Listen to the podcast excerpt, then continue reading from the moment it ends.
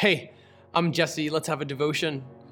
As we continue in our training for evangelism, I want us to ever be vigilant, ever aware of the Holy Spirit's role in the bringing up of the sacred conversation. We see Jesus when he calls his first disciples, he's already been at work in their hearts.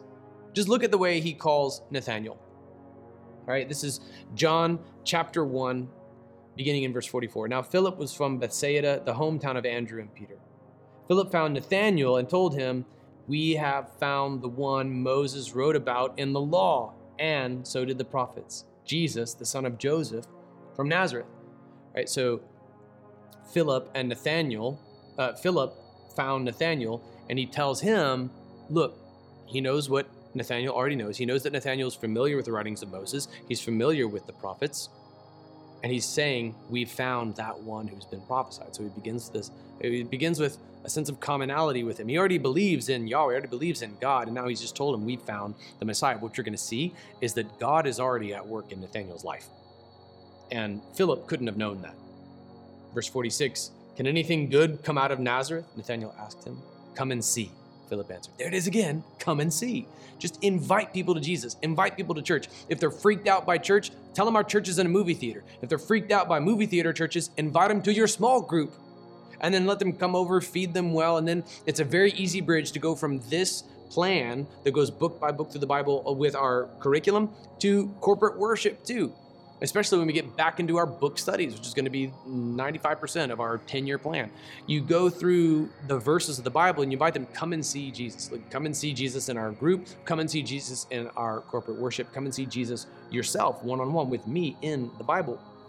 God is already at work, however, in Nathanael's life. Watch this, this is so cool. Then Jesus saw Nathanael coming toward him and said about him, Here truly is an Israelite in whom there is no deceit. How do you know me? Nathanael asked. Before Philip called you?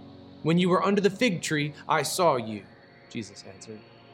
Rabbi, Nathanael replied, You are the Son of God. You are the King of Israel.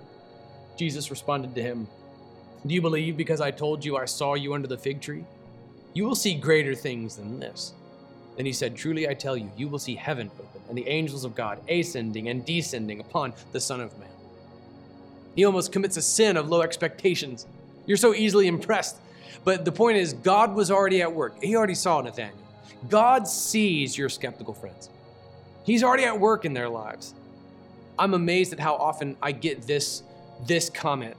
When I just teach through books of the Bible, people come up and say, like, this was written for me right now, where I'm at.